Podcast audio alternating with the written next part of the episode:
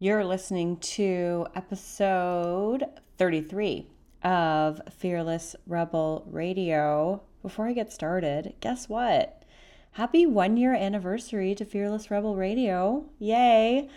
Thank you for being a loyal listener. My heart is just so warm with all the feedback and love that you send my way. And for being a listener, I am just so overly and utterly grateful. I believe those words mean the same thing, but that's what we'll go with. So yay, maybe I'll do something special for the anniversary, but not for this episode, although it is a very special guest. Today, I'm talking to Annette Sloan, who is the creator of Wholehearted. She's a health coach, speaker, and yoga instructor, and she works specifically with teenage girls and parents to instill a good relationship with food and body image with them. So if you're a parent, you definitely want to stick around and listen to this because she's got some really good insights on how you can cultivate a good relationship with food in your children, as well as promote body positivity. And for all the links that we reference in this episode, you can head to summerinandin.com/FRR-33, including a link to information about Annette's upcoming mother-daughter retreat, which is happening on Sunday, June 28th. It's called Nourish, a mother-daughter bonding retreat. And you can find the link at summerinnanen.com/FRR-33, or just go to Annette's website, healthyteengirls.com. Before we get started and dig into this awesome episode, I just want to remind you that if you haven't already gone to summerinnanen.com or summerthenutritionist.com, because it'll take you there anyways, to get your free Rule Breakers Guide to Rockin' Your Bod with 10 missions that you can complete right now to ditch dieting and love your body, then hit pause and go and do that, and then come back and listen to the rest of the episode. So that is available for you for free there, and you also get access to my 10-day body confidence makeover. All right, happy anniversary. Let's get started with the show. Do you know where you are? You're in Fearless Rebel Radio, baby. I am your host, Summer Innanen, a certified nutritional practitioner, diet rebel, and food lover on a mission to help you feel hot damn fearless in your body. Fearless Rebel Radio is here to empower you to defy the standards and break the rules in order to radiate confidence, relish in your uniqueness, and live life fearlessly on your own terms.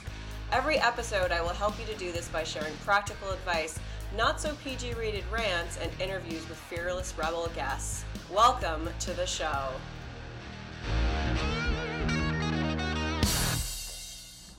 Hey everybody, I am really excited to have been introduced to today's guest because she is doing some really incredible work, and I know that you are going to love what she has to say. Today's guest is Annette Sloan. Annette is a Denver-based health coach, speaker, and yoga instructor. In 2014, she combined what she's learned from her professional path as a health educator with lessons from her personal journey in creating a healthy relationship with food, body, and self to launch Wholehearted, a business specializing in compassionate health coaching for teen girls. Annette loves empowering teens and women of all ages to find their happiest, healthiest, most authentic selves. And I know that we have a lot of mothers who listen to this show, or just women in general who were, significantly impacted by events in their childhood and teens that really formed their relationship with food and themselves today. And so I'm really excited to dig into that with you. So welcome to the show, Annette. Thank you, Summer. I'm really glad to be here. Yeah. So before we get started, why don't you tell everyone about your journey and, how you got to where you are today? Absolutely. Well, I think my journey really started when I was a teen girl. When I was about 16, I was, healthy weight, healthy size, everything like that. But I decided that I needed to be thinner than I was, just from the influences of media and, the super skinny pretty girls at my school and all those kinds of things. So I became very interested in being healthy, but I didn't really know what that meant. And I thought it was all about calories. I started to count calories all the time, day in and day out. I was thinking about what I was eating, how many calories it contained, adding up the number of calories I'd consumed that day, and not letting the number get too high. So through the end of high school, that calorie restriction, I did lose some weight. I got very thin, actually lost my period for a while. And then I went to college, and, you know, it had been a while that I'd been restricting, but I still decided I wanted to go to college and be seen as this very healthy girl, because, you know, when you go to college, you sort of have this chance to reinvent yourself, and that's what I wanted to be. So I learned more, I took a nutrition class, and as I learned more, I started to set really strict rules for myself about what I could and couldn't eat. So it wasn't just focused on calories, there was more nutrition knowledge, but it was also a very much rules that I was imparting upon myself by force. And it didn't take long for me to start feeling deprived and to start binge eating unhealthy foods in secret. So then I was feeling very, you know, having a tough time living this sort of dual identity where when I was in college, you know, socially I was putting myself out to present as a healthy person. Professionally, I was already developing in a direction of becoming a health educator. I worked at a fitness and weight loss camp for overweight kids for 3 summers. I wrote my thesis on childhood obesity in the United States. So I was going along that path, but personally, I was struggling with this deep, dark secret that I felt like I couldn't tell anyone, that I didn't tell anyone at that time, which was that I struggled with food. And so then I graduated from college, and I got a job as a wellness teacher at a charter school here in the Denver area. So I was teaching kids how to be healthy. And again, I put all this pressure on myself to practice what I was preaching and be that perfect role model of what healthy eating should look like in front of my students and in front of my colleagues. But I was still struggling in my own relationship with food. And this continued throughout my 20s, most of my 20s. It would get better when life was going well, and when life was stressful or hard, I would turn to food more often. So finally, you know, I was all this time, you know, the decade of my 20s, I was looking for healing, and I didn't want to be encumbered in my shame and my secret anymore, but I didn't know how to come out with it. I didn't know how to.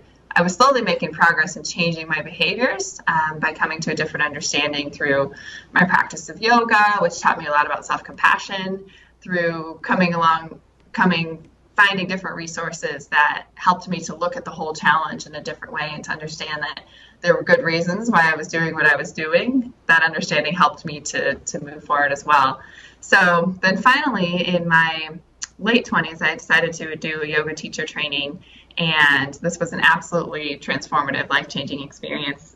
One of the things that happened, you know, aside from learning about the physical practice of yoga, there's a lot of spiritual growth that happens as well. And I bonded very much with the other women in my teacher training program. So one night I decided to tell them about my challenge and my struggle. So it was my first time coming out with that to anyone besides my husband and a couple other people. And that really started to change everything. After that, I started to tell more people, and then professionally, the job I was at ended due to lack of funding. So then I was figuring out what to do next, and I decided to take everything that had happened in my professional journey and my personal journey and start this business focused on compassionate health coaching for teen girls. Awesome. Well, that's a pretty amazing story. And I think that a lot of women can relate to it and to, you know, kind of going down that path where, you know, it starts when you're a teenager and then it just kind of progresses and it becomes this secret that you're hiding. And it's really amazing that you were able to, you know, to release that and find that piece that you were seeking. But what I find so fascinating is that it was really under the veil of health. You know, like you kind of mentioned a few times that you wanted to follow these rules to be healthier, like to be the perfect role model. But, you know, obviously that was probably rooted in a very different place. So where did that come from? You know, that you wanted to, like, quote unquote, be that perfect model of health, but it was creating that distorted relationship with food? That's a great question. I think it came from the fact that I was connecting my sense of self-worth with how healthy I was and what my body looked like. Mm-hmm. And yeah, I felt like if I needed to achieve that a certain level of perfection that I had put forth in my mind in order to be worthy. Yeah. And that's so interesting, you know, because I think that a lot of people just assume that, you know, that it's totally okay to have that identity as the healthy person, but that really, you know, you can have this kind of emotional struggle going on underneath if it is something that is defining your self-worth. Mm-hmm. Yeah. And so let's start talking a little bit about nourishment. And because you and I were talking, we talked offline about a week ago just to kind of say, hey, what's up?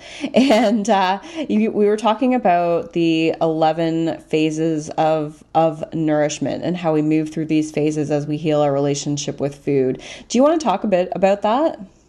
I would love to. Yeah, this is something I learned recently I'm doing a training now through the Institute for the Psychology of Eating.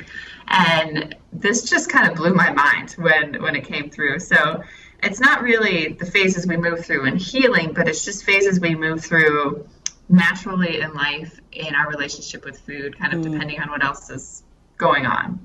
Okay. And like you said, there's 11 phases. And the first one is a cleansing phase. So that's when, you know, we feel like we have a natural and instinctive urge to clean house, you know, to rid the body of toxicity. And maybe we're also cleaning out stuff, getting rid of stuff we don't need anymore. We have a desire for a sense of renewal. Maybe it's a new start kind of feeling. Might be letting go of things like coffee and alcohol and sugar and foods that don't serve us. And, you know, there's with all of these phases, there's the fact that, you know, it's a natural, these phases come naturally in our life, but also that we can get stuck in them. And when we get stuck in them, then that's not so healthy for us. So, you know, cleansing, there's a lot of people, I think, who can get caught up in, and I've been in this place too, where I get, in the cleansing phase, it's great when you get there naturally, but when you get there artificially or you stay too long, it's kind of like about, oh, we live in such a toxic world and I'm worrying way too much about every little food that I'm putting in my body or every product that I'm using on my skin or every cleaning thing in my house. And it's creating all this stress, which is probably doing more harm than, you know, cleaning out really the benefit of the cleaning out. So then the next phase is the building phase, which is when we are naturally, you know, feeling our strength increase and maybe we're exercising more, moving more. We have sort of an energetic upswing. Might correspond to a time in life when we're expanding or feeling big or more full in who we are or hungry for growth. And during this time, we might find that we can naturally eat more food and we naturally desire more food, but we're not gaining more weight because we need more energy because we're in a phase when we're building things in our lives. And I definitely, when I started my business, I was very much in this phase.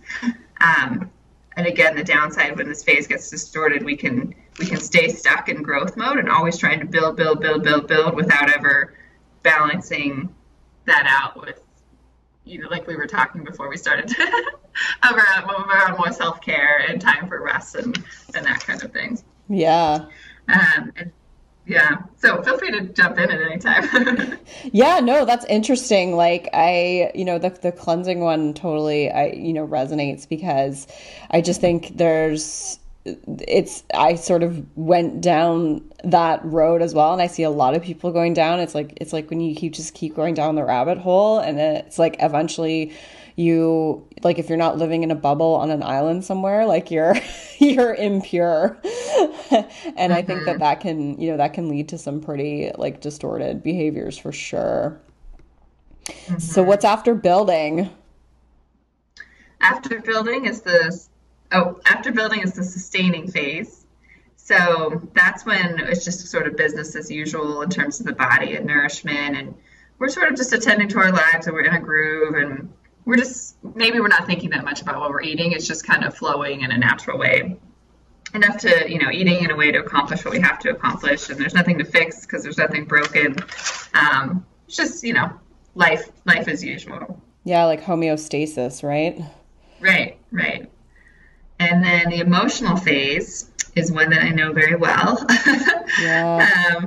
And that's, you know, when what we eat is driven by how we feel. And sometimes this was really big for me to learn is that sometimes it's just going to be that way. I think especially for those of us where food tends to be our our, I don't know if poison is the right word, but the coping mechanism. Yeah, exactly. Our coping mechanism. And I know that's not for everybody, but it definitely is what I turn to and what probably what a lot of your listeners turn to. Mm-hmm. And the emotional phase is when, you know, there's really no escaping the fact that even though our brains know, no matter how much our, you know, our inner nutritionist wants to do the right things, our feelings are just going to dictate what we eat when we're in the emotional phase. And that's okay. It's sort of necessary to surrender to that phase if it's just sort of a natural phase that we're moving through and we're not getting stuck there. And then if we get stuck there, then there's some work to do. But learning... Oh, go ahead. Yeah, no, that's so, I just like, I love that you said that, because I think that, you know, like we vilify emotional eating. Like it's, I know I posted an article on my Facebook page, I think, that someone had written like that, you know, to not identify yourself like as an emotional eater, because then it becomes this kind of like identity that you know, perpetuates feelings of shame and guilt. Whereas it's like everyone just kind of eats emotionally and it's okay to do that, you know, but like you said, it's just, you know, it starts to impact your life negatively when you get stuck there. Mm-hmm. Yeah. Cool. Yeah. Isn't that freeing to know though, that it's okay at times, you know, there's nothing wrong with it.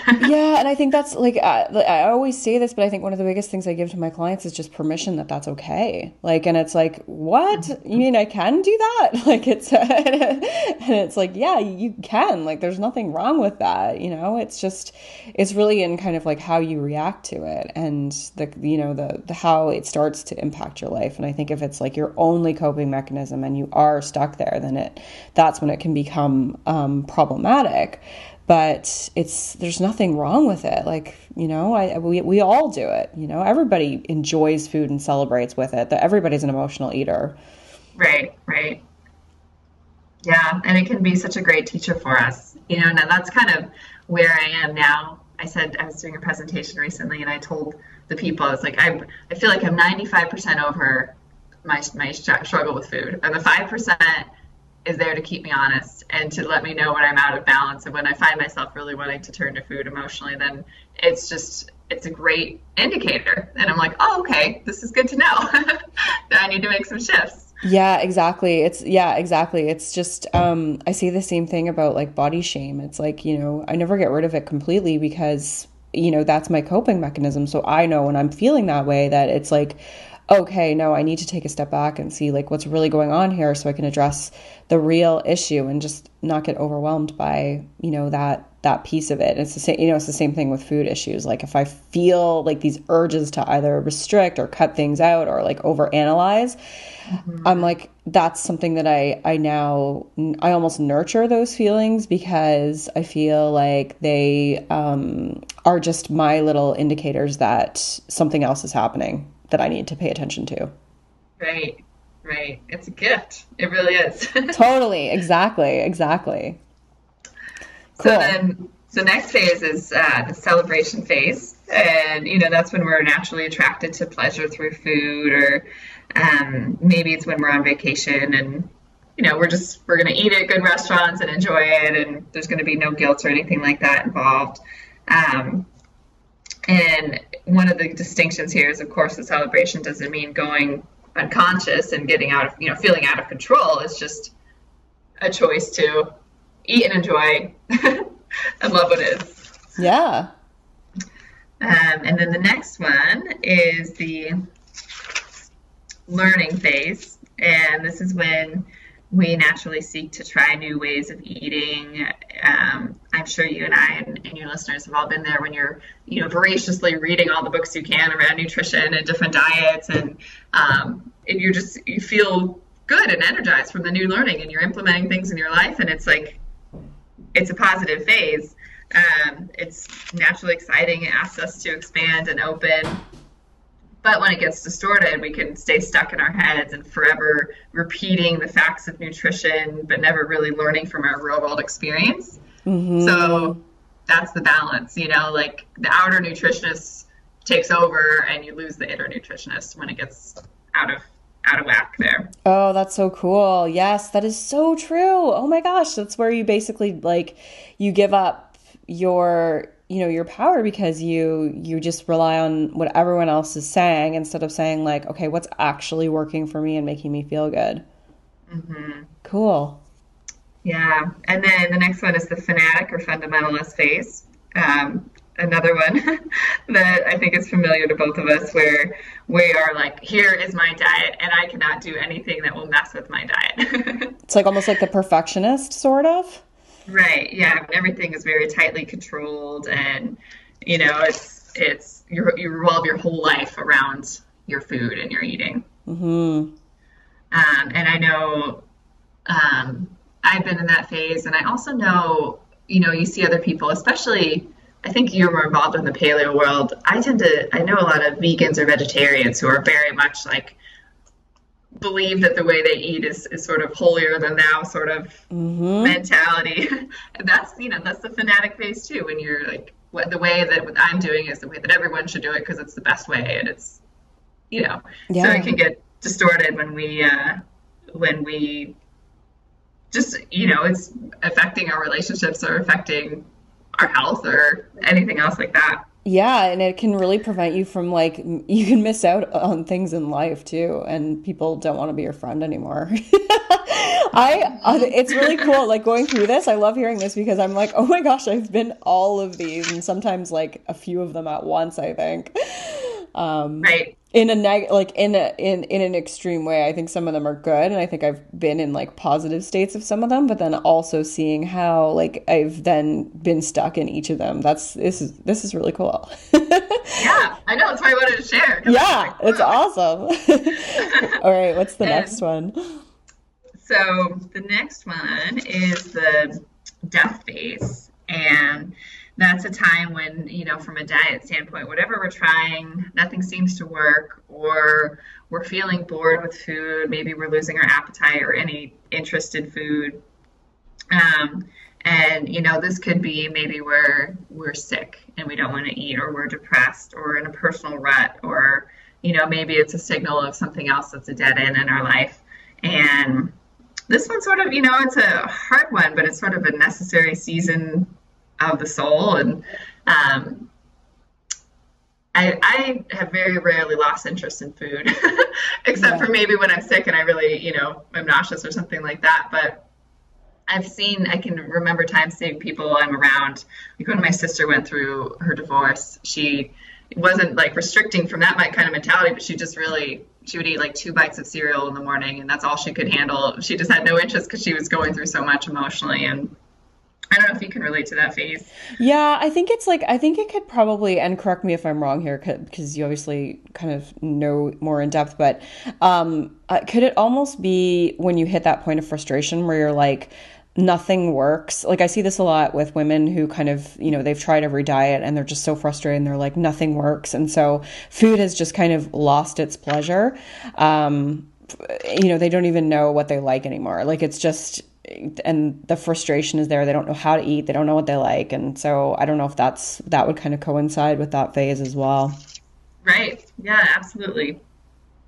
I totally agree. And it's sort of, maybe we come to that phase in a need, because we have some sort of need to experience, you know, a personal or metabolic or dietary death in order to feel reborn again. You know, we have to get to that phase of frustration and nothing works in the plateau. And then it's like, you get moved through that and then you can come out the other side. But yeah, you can be reborn from it. I think I've probably experienced this in a way where I move through this all the time, is that I'll go through phases where like all I want is like starchy foods, so I eat way more starchy foods, and then all of a sudden I'm like, I can't look at a starchy food. You know, like if somebody mm-hmm. puts a sweet potato on my plate, I'm going to like run away. Mm-hmm. And that's when I know I'm like, all right, like just kind of, what do I actually want now? And then I move through a different phase and then I come back to the other. And it's just, that's why I always say you have to kind of go with the ebbs and flows of your needs, because when you resist that, you know, you get stuck and frustrated and you're basically just not in alignment with what your body wants. Right. Absolutely. Yeah. So the 9th phase is the healing phase, And that's when we consciously use food and supplements as medicine. So it could be, you know, when you have a cold and you want the chicken soup, or it could be something much bigger, like you're diagnosed with cancer and all of a sudden you really want to reevaluate your diet and use it as a way to help you heal. Mm-hmm. So huge, you know, it's interesting because I know, and I've, you know, seen people around me and read books and stuff that of course diet can make such a difference when you're trying to heal something, a really big illness or sickness like cancer. And it can be a beautiful time where we're giving extra care to the body and looking for ways to nourish ourselves back to health. But on the other side, when we distort this phase, we can be overly fearful of eating the wrong foods, and we can limit ourselves by staying stuck in a specific healing diet. So one of the things about the healing diet that I think is really interesting is that there's a time and a place for it. And just because it works to help us heal, once we're healed, it isn't necessarily the best way for us to continue to eat after that. Yeah. And I think the other interesting thing about that too is that a lot of times there's this perception, and especially in the way that people like, you know, market their, like other nutrition professionals or books, they really market their programs or themselves as, you know, you can heal everything with food. Like, what's your problem? Let's fix it with food, you know? And I think that it's also surrendering yourself to the fact that in a lot of cases, you can only just go so far and with food, mm-hmm. and that, you know, there's a reason why modern medicine exists, and, you know, or you have to look at maybe like, you know, emotional healing as part of that journey as well. But, I can see how you know, someone could get stuck in that phase, you know, just like never resigning to the fact that maybe it's out of your control. Do you know what I mean? Right. Yeah.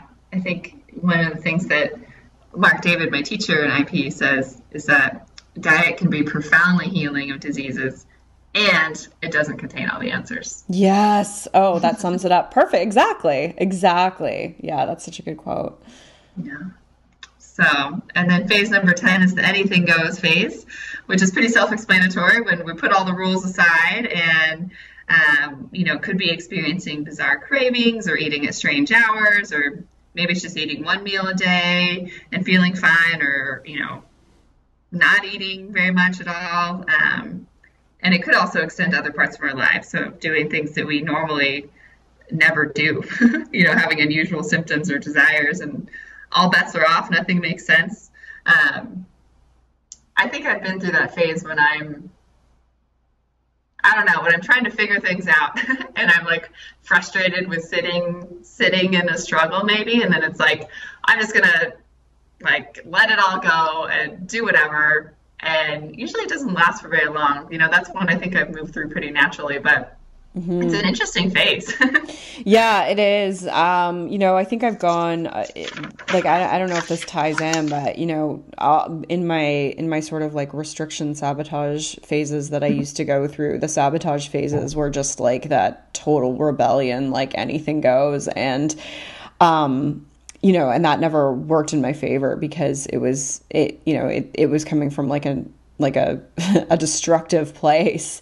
But yeah, no, it's interesting because, but I can also see how it can be a healthy thing, because obviously one of the things that I teach is, you know, is letting go and eating what you want and breaking down those, you know, those rules and limitations. And, that anything goes phase can sometimes be scary, but it's often a very healthy place, healthy pattern to go through in order to get to that place where you do find balance.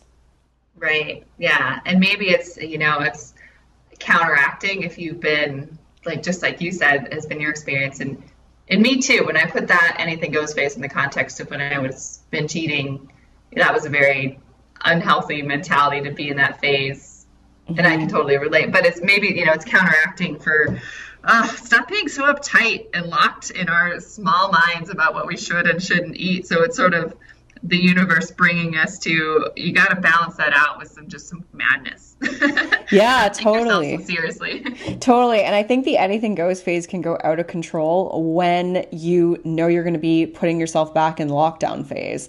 You know, like when you know that, well, I'll just start over on Monday, or I'll just fix this by, you know, at the end of the month, like I'll do another 30 days of clean eating or whatever it is that you do. Like that, then that anything goes phase, like, becomes this crazy madness time because you're preempting yourself for restriction, which is, you know, anytime you do that, your body obviously just like completely goes overboard. Mm-hmm. Yeah. One thing that helped me immensely when I was healing is the idea that if I look at a food and want it, and when I could start, when it was like, oh, well, if you're going to eat that, then that's cheating, and then the rest of the day is gone and whatever and all this stuff, and I have to eat it right now because it's not normally part of my diet and whatever, you know, that whole rabbit hole. But when I started to tell myself, oh, there's that food and I could have it now or not, I can have that food anytime that I want. And then all of a sudden the power of that moment and having to have it in that moment is gone. And it was much easier to choose not to have it if it didn't feel like it was going to serve me. Yes, exactly. Exactly. That's awesome. So what's the last phase or the last, The last phase is the surrender phase. Okay. And that's a time when life is asking us just to surrender to what is, you know, maybe it's a huge upheaval in our lives. Like, you know, our spouse or our child or someone we love is in an accident, is in the hospital, or somebody loses a job, or, you know, there's big life changes, and all of a sudden you have to go into survival mode, or let's figure out how we're going to make it through this mode, and diet and food becomes your last priority. And just letting go and surrendering to that and accepting, saying that's okay. You know, I need to take care of other things right now, and I will just surrender to what is. Awesome. Yeah, that's a good one. And I can see how that can be really positive sometimes, and also can sort of keep you in overwhelm as well. Right. Yeah. So when we distort the phase, we can stay locked into, you know, we know when it's like emergency time, and then when that's going on for too long, and when we're allowing ourselves to stay stuck. We know when there's that difference is, what that difference is. Yeah. Oh, cool. I'm so happy you shared all that. I would love to do that course. It's on my list of things I really want to do. And it's amazing. Yeah. Well, just getting a taste of that. But I think it's really cool. I think so many people can kind of relate to those stages. And I think just kind of seeing them for what they are brings awareness to it, and then allows you to kind of say, like, all right, what do I need to do to either step out of this phase or move through it? Mm-hmm. Yeah. So I want to switch gears here, because I know you work primarily with teens, which I think is amazing. And I get questions from mothers all the time asking me, you know, like, how can I promote a healthy body image with my child? How can I promote a healthy relationship with food? So I do have one specific listener question, and then we can kind of kick things off with this and then dive into it further. But I had a woman write me, and she said, I have 3 daughters, all of whom have food allergies. I have a ton of food sensitivities as well as eating disordered thinking. We talk a lot about quote unquote cheating and not eating too much sugar, etc. And my girls see me restricting my eating a lot, and I worry about what they are learning. What can I do to stop them from having food issues? I know this is like, you could probably cover a whole episode with this question, but what sort of, you know, what advice, what is your answer to that? Well, I think it's a great question. And I think that listener should give herself a pat on the back for being aware that, you know, what she's doing and whatever's happening is, you know, in a family, whatever the parents teach, the kids are going to learn. So first, she already has that awareness that they're going to take something from this, and she wants to make it positive. So I commend her for that. And then the next thing I would say is also the fact that she's one of your listeners means that she is probably trying to work on her own relationship with food, and that is very positive as well. And I think that's absolutely the best thing that moms can do in modeling for their daughters, is if they're struggling in their relationship with food and body, is to do that work on themselves.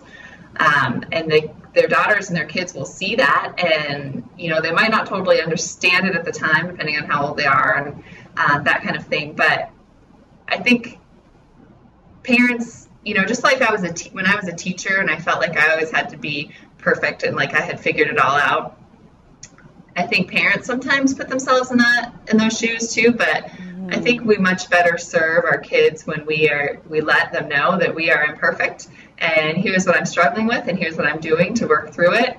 And when we model that consistent commitment to self-growth and evolution, then that's the best thing we could possibly do for our kids. Wow, that's really awesome. That's an amazing answer, because that requires vulnerability. And I think you nailed it. Like, you as a parent, I don't have kids, by the way. So I speak kind of just out of observation from my friends and family, but you and from what I think would be, you want to almost lead that perfect example, but it's that almost like pigeonholes your own development. Is that kind of what you're saying? Exactly. Yeah. And I think it's good for kids to see, in some ways it's good for kids to see their parents struggle, not in a sense of, I think it's hard for them too, but it's better than the alternative, because the kids, when they grow as kids and when they grow up to be adults, they're going to struggle too.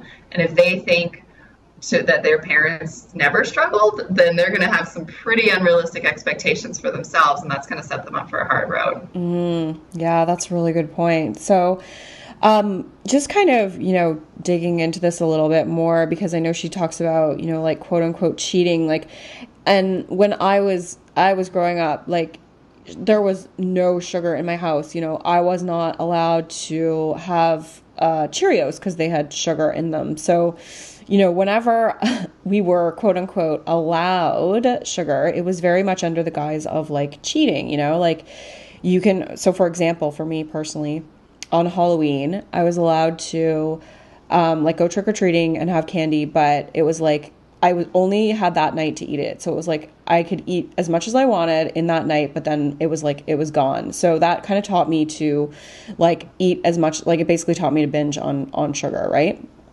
And so, because of that rebellion, like, being told what to do, being told that, like, sugar is bad, I can't have that, that prompted me to rebel. Like, I'd go to my friends' houses and eat their entire cupboard because I was like, oh my God, sugar.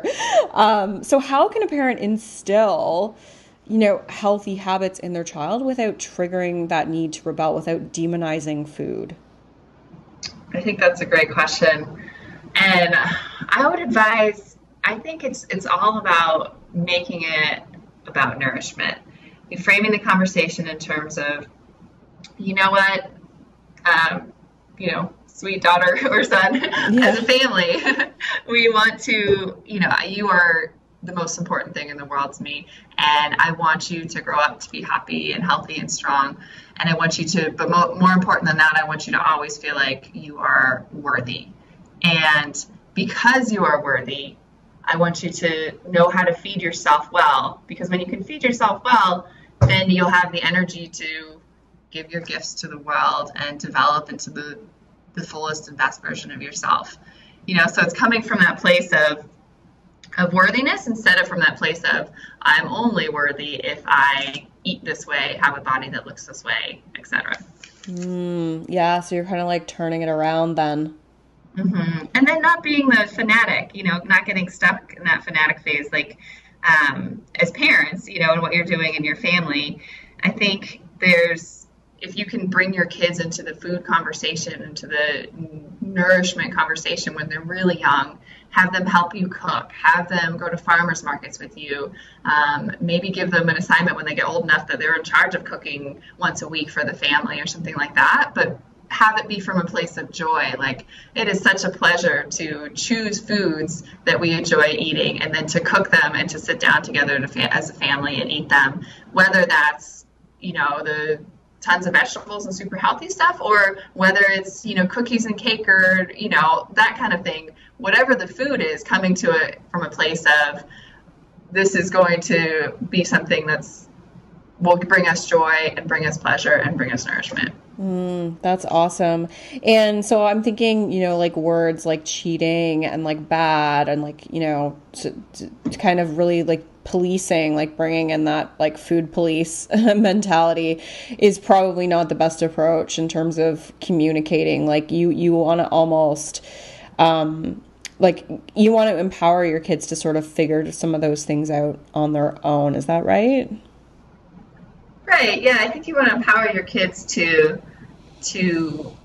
pay attention to how their food makes them feel.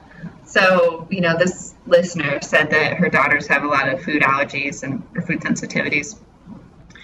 I would frame that as a gift, even though it's a struggle and it may be hard, especially as a kid when you're going to school and birthday parties and stuff like that. And if you can't eat some of the stuff the other kids can eat, but that symptom is your body giving you a gift of telling you how to best nourish yourself, and to put it to your kids in terms of how is this, you know, what are you learning from this challenge and how is it helping you to grow? And maybe it makes you, you know, more empathetic and understanding for other kids that are different in whatever way they are, you know, kind of helping them to go down that path and learning the lessons they can learn from that. And going back to what you said, never making it about cheating or we're going to eat the bad foods now for a little bit and then we're going to go back to the good foods and all of that. Just making food is food, not attaching our self-worth to it or putting it into categories of good and bad, but saying generally we're going to choose to eat the healthy foods more often as a family because they nourish us and they help us to, all of us, to become the best people we can be. And then the foods that are less healthy, but that give us tons of pleasure, we'll include those at times as well because we enjoy them, and there's nothing wrong with that either. That's awesome. Oh, I love that. I think that whole little statement is just going to be really powerful for a lot of people because I just know so many moms struggle with that. And so, yeah, let's talk about, you know, like mother and daughter relationships and, you know, instilling a positive body image. Because our body image is really shaped by a lot of those experiences that we have in our childhood. And so much of that is absorbed from our parents. So like what kinds of conversations should parents be having with their daughters about body image? Like, are there any particular topics that you would suggest they talk openly about to promote a healthy body image? I would just say that, you know, parents should be aware of how they are looking at themselves and the things they're saying about their own bodies, and then how they are looking and describing other people, because the kids are going to learn from that more than anything else. So if parents are making comments about, oh, he really let himself go, or, you know, the way she eats, she doesn't take care of herself, you know, whatever it is, really framing, never making any comments that could be judgmental about other people's bodies. And then, you know, in the conversations with just making sure that door is always open in terms of when the girls get old enough, and boys too, but especially girls when they get old enough and they start to notice, and sometimes it's really as young as like first and second grade even, but they start to notice different bodies and show a preference for looking a particular way, making a point to point out how many different kinds of beautiful bodies there are and that none of them are better than any of the others, and also making a point to expose them to all kinds of bodies. So I told you about my recent experience. I went to a nude bathhouse.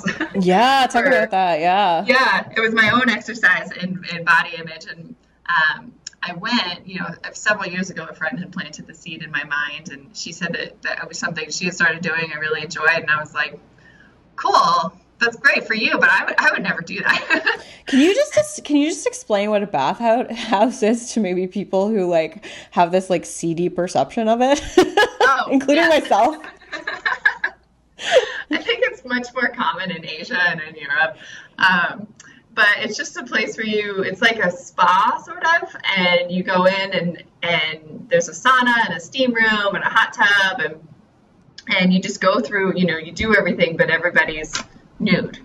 So it just takes away, and it's all women, at least. I don't know if there's places where it's co-ed, but the place I went, you know, they have women's days and men's days, so you're only with your own sex, and Does that make it sound less seedy? It's really positive. Yeah, it does. Self-care kind of thing. Yeah. No, please. I needed you to do that to me, because the only one that I'm aware of was I had a kind of a distorted reputation. Let's just put it that way. It was like, anyways, I won't go into it, but carry on. So yes, so it's kind of more like a spa where the women don't wear clothing. Right. Much better. So how was that experience for you? It was wonderful. You know, I was a little nervous, and I went there with the intention of being comfortable enough in my own body to be naked around other people. And one takeaway from it that I didn't expect was that exposing myself to all these other women's nude bodies makes that like, oh yes, this is a reminder of this is what real women look like. And we get so conditioned to the images we see in the media and stuff like that. And we think, oh, everybody's supposed to look like that. But when you purposely put yourself in an environment where you're seeing real women's bodies, it's an antidote to that. So I think even, you know, my friend that originally told me about the bathhouse, she said that she went there one day and there was a woman with her daughter who was probably only 9 or 10. And I think it'd be really cool for moms to take their daughters into those kinds of environments so that they can also have that antidote to here's what your bodies should look like to here's what real bodies look like. And then they develop a different understanding and a different way. They're not comparing themselves to the, you know, the impossible image of perfection. Yeah, that's I think that's so important. You know, when you think about like just, you know, 90% of the images that we're exposed to represent like, I don't even know, like 3% of the population or something. If you think about kids, like always being on the internet or, you know, watching TV, reading magazines, it is so distorted. And like you said, I think it's really, such a cool way to expose them to, diversity. And that's awesome. I challenge women to take their daughters into that kind of environment. That's really cool. And I think it also just shows that, you know, you can just be comfortable in whoever you are, like seeing other women kind of just walking around like that. You kind of make that feel normal instead of something that, you know, you have to hide and be ashamed of. Right. It was really empowering for me to see, you know, it's just like being at a coffee house or something, like the way tons of women were socializing and stuff. But there was no pretense because everybody's naked and you're just connecting in a real way without any of the, I don't know, the clothes, the social barriers that get in the way sometimes. That's really cool. Yeah. There's like a nude beach that's kind of close to my house that, like where I just moved here, and I'm like tempted to like kind of experiment this summer, but we'll see. I won't tell anyone when that's happening, but that's really cool. And I think also, you know, one of the other things is to really focus on like accomplishments versus appearance. You know, I think that it's so common to when you see a little girl to be like, oh, you're so pretty, you know, but, it's also really important to not do that, because you don't run up to like all the, you know, boys and say like, oh, you're so handsome. I mean, sometimes you do, but you know, it's important to move away from that and just to kind of disassociate like, you know, your value and from your appearance, you know, and to really focus on accomplishments too. Mm-hmm. Absolutely. And to mix it in. I mean, you don't want a girl to never hear her parents say that she's beautiful. Yeah, of course. But you don't want that to be the only thing she hears either. Of course. Yeah. Do you think it's important for parents to have conversations about, like, you know, the photoshopping that happens in the media, like to kind of, you know, call that stuff out? Like, is that an important conversation to have? Yes, I definitely think so. There's an awesome TED Talk by Cameron Russell. Have you seen it? I don't know if I've seen that one or not. I'd probably know if I started watching it. It's Cameron Russell. Uh-huh. Okay, I highly recommend it to any moms that want to have this conversation or just learn more themselves. She's a model, very successful, Victoria's Secret, Sports Illustrated. Well, maybe not Sports Illustrated, but, you know, like all the runways, all the magazines. And she did this very brave TED Talk where she talks about the truth behind the images, and she shows images of her, here's me in real life on the same day that this photo was taken and everything that went into changing it.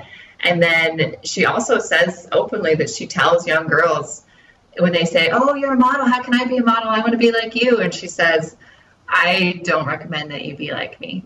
I think there's so many other things that you could do.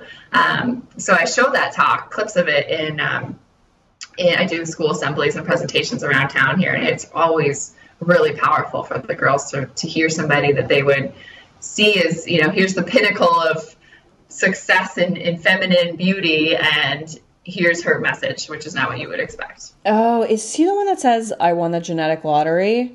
Or yes. Something like that. Yeah. Okay. I have seen that. That's that is a good one. I'll link to that in the show notes for people that haven't seen it. So, that's cool. I also really, really recommend the documentary Misrepresentation. I don't know if you've seen that. Have you seen that one? That one's really amazing too.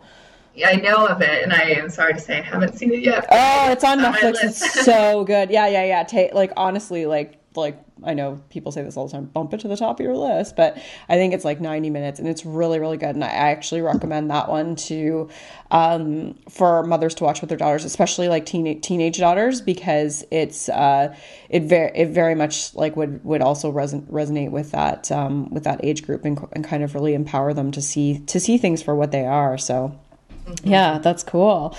Awesome. Well, as we start to wrap things up here, the last question that I like to ask all of my guests is, what is the most fearless thing that you have done? And it might be that nude bathhouse. I don't know if there's if you can do anything anything big in a fearless way. That's an interesting way that you're framing that. Because it's actually, okay, so what is the scariest thing that you have done? I really should just reframe the whole question, because everyone just answers it as the most fearful thing that they actually did.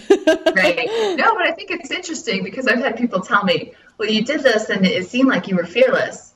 And I'm like, well, that's interesting that it seemed like I was fearless, because I was definitely not fearless. Yeah. But I think it was coming out with my story, for sure, when I decided it was time to tell the world about my secret struggle with food. I did it in a big way because I was about to launch my business and my website, and the story was going to be there, but I wanted to tell the people I knew in a more personal way than just hey, here's my website, for them to go and read that. So I the Institute for the Psychology of Eating was actually doing a contest to give away some scholarships where you would make a video about how their work had impacted your life.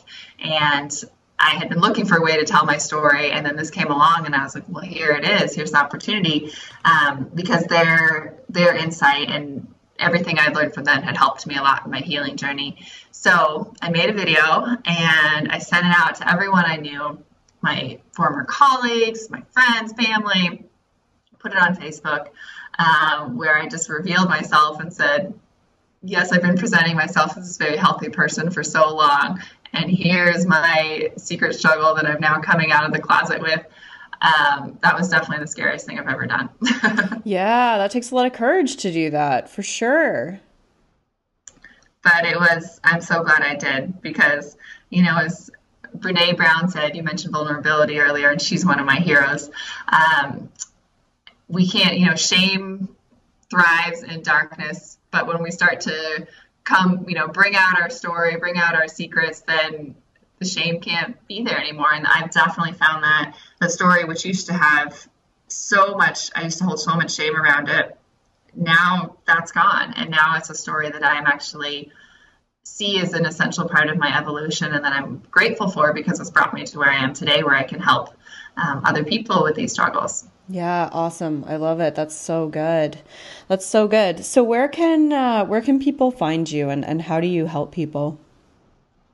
So my website is healthyteengirls.com, and on Facebook, facebook.com/healthyteengirls. I don't have any other social media yet, but I would love for anyone who's interested to come check out my website, sign up for my email list. I blog regularly, and send out newsletters twice a month.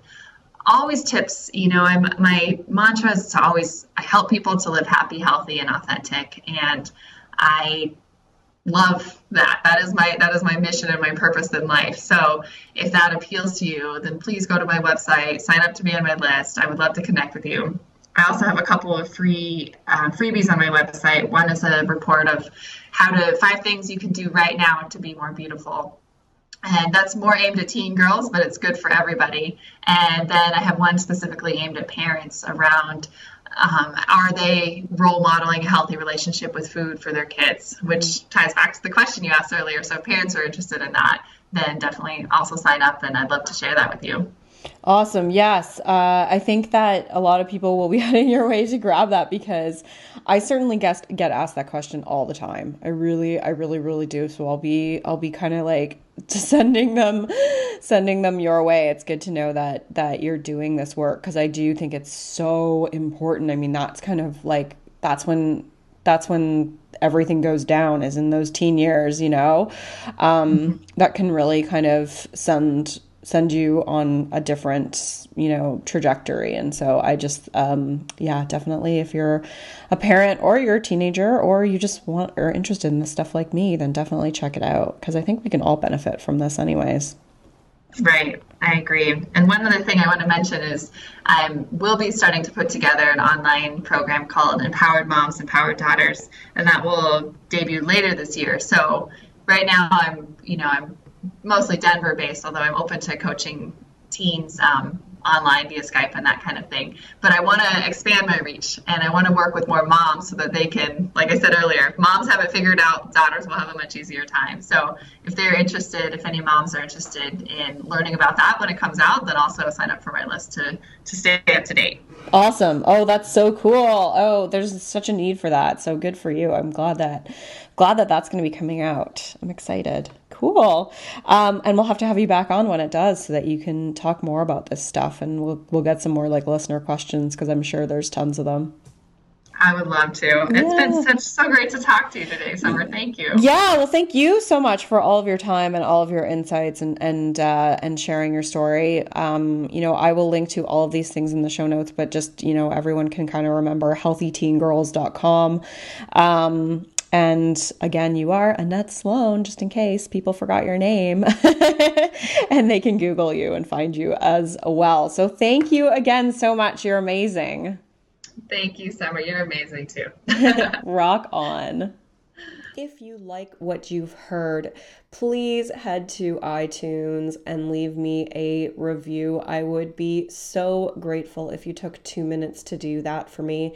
And don't forget to head to summerinnanen.com or summerthenutritionist.com to grab your free Rule Breakers Guide to Rockin' Your Bod. Until next time, rock on.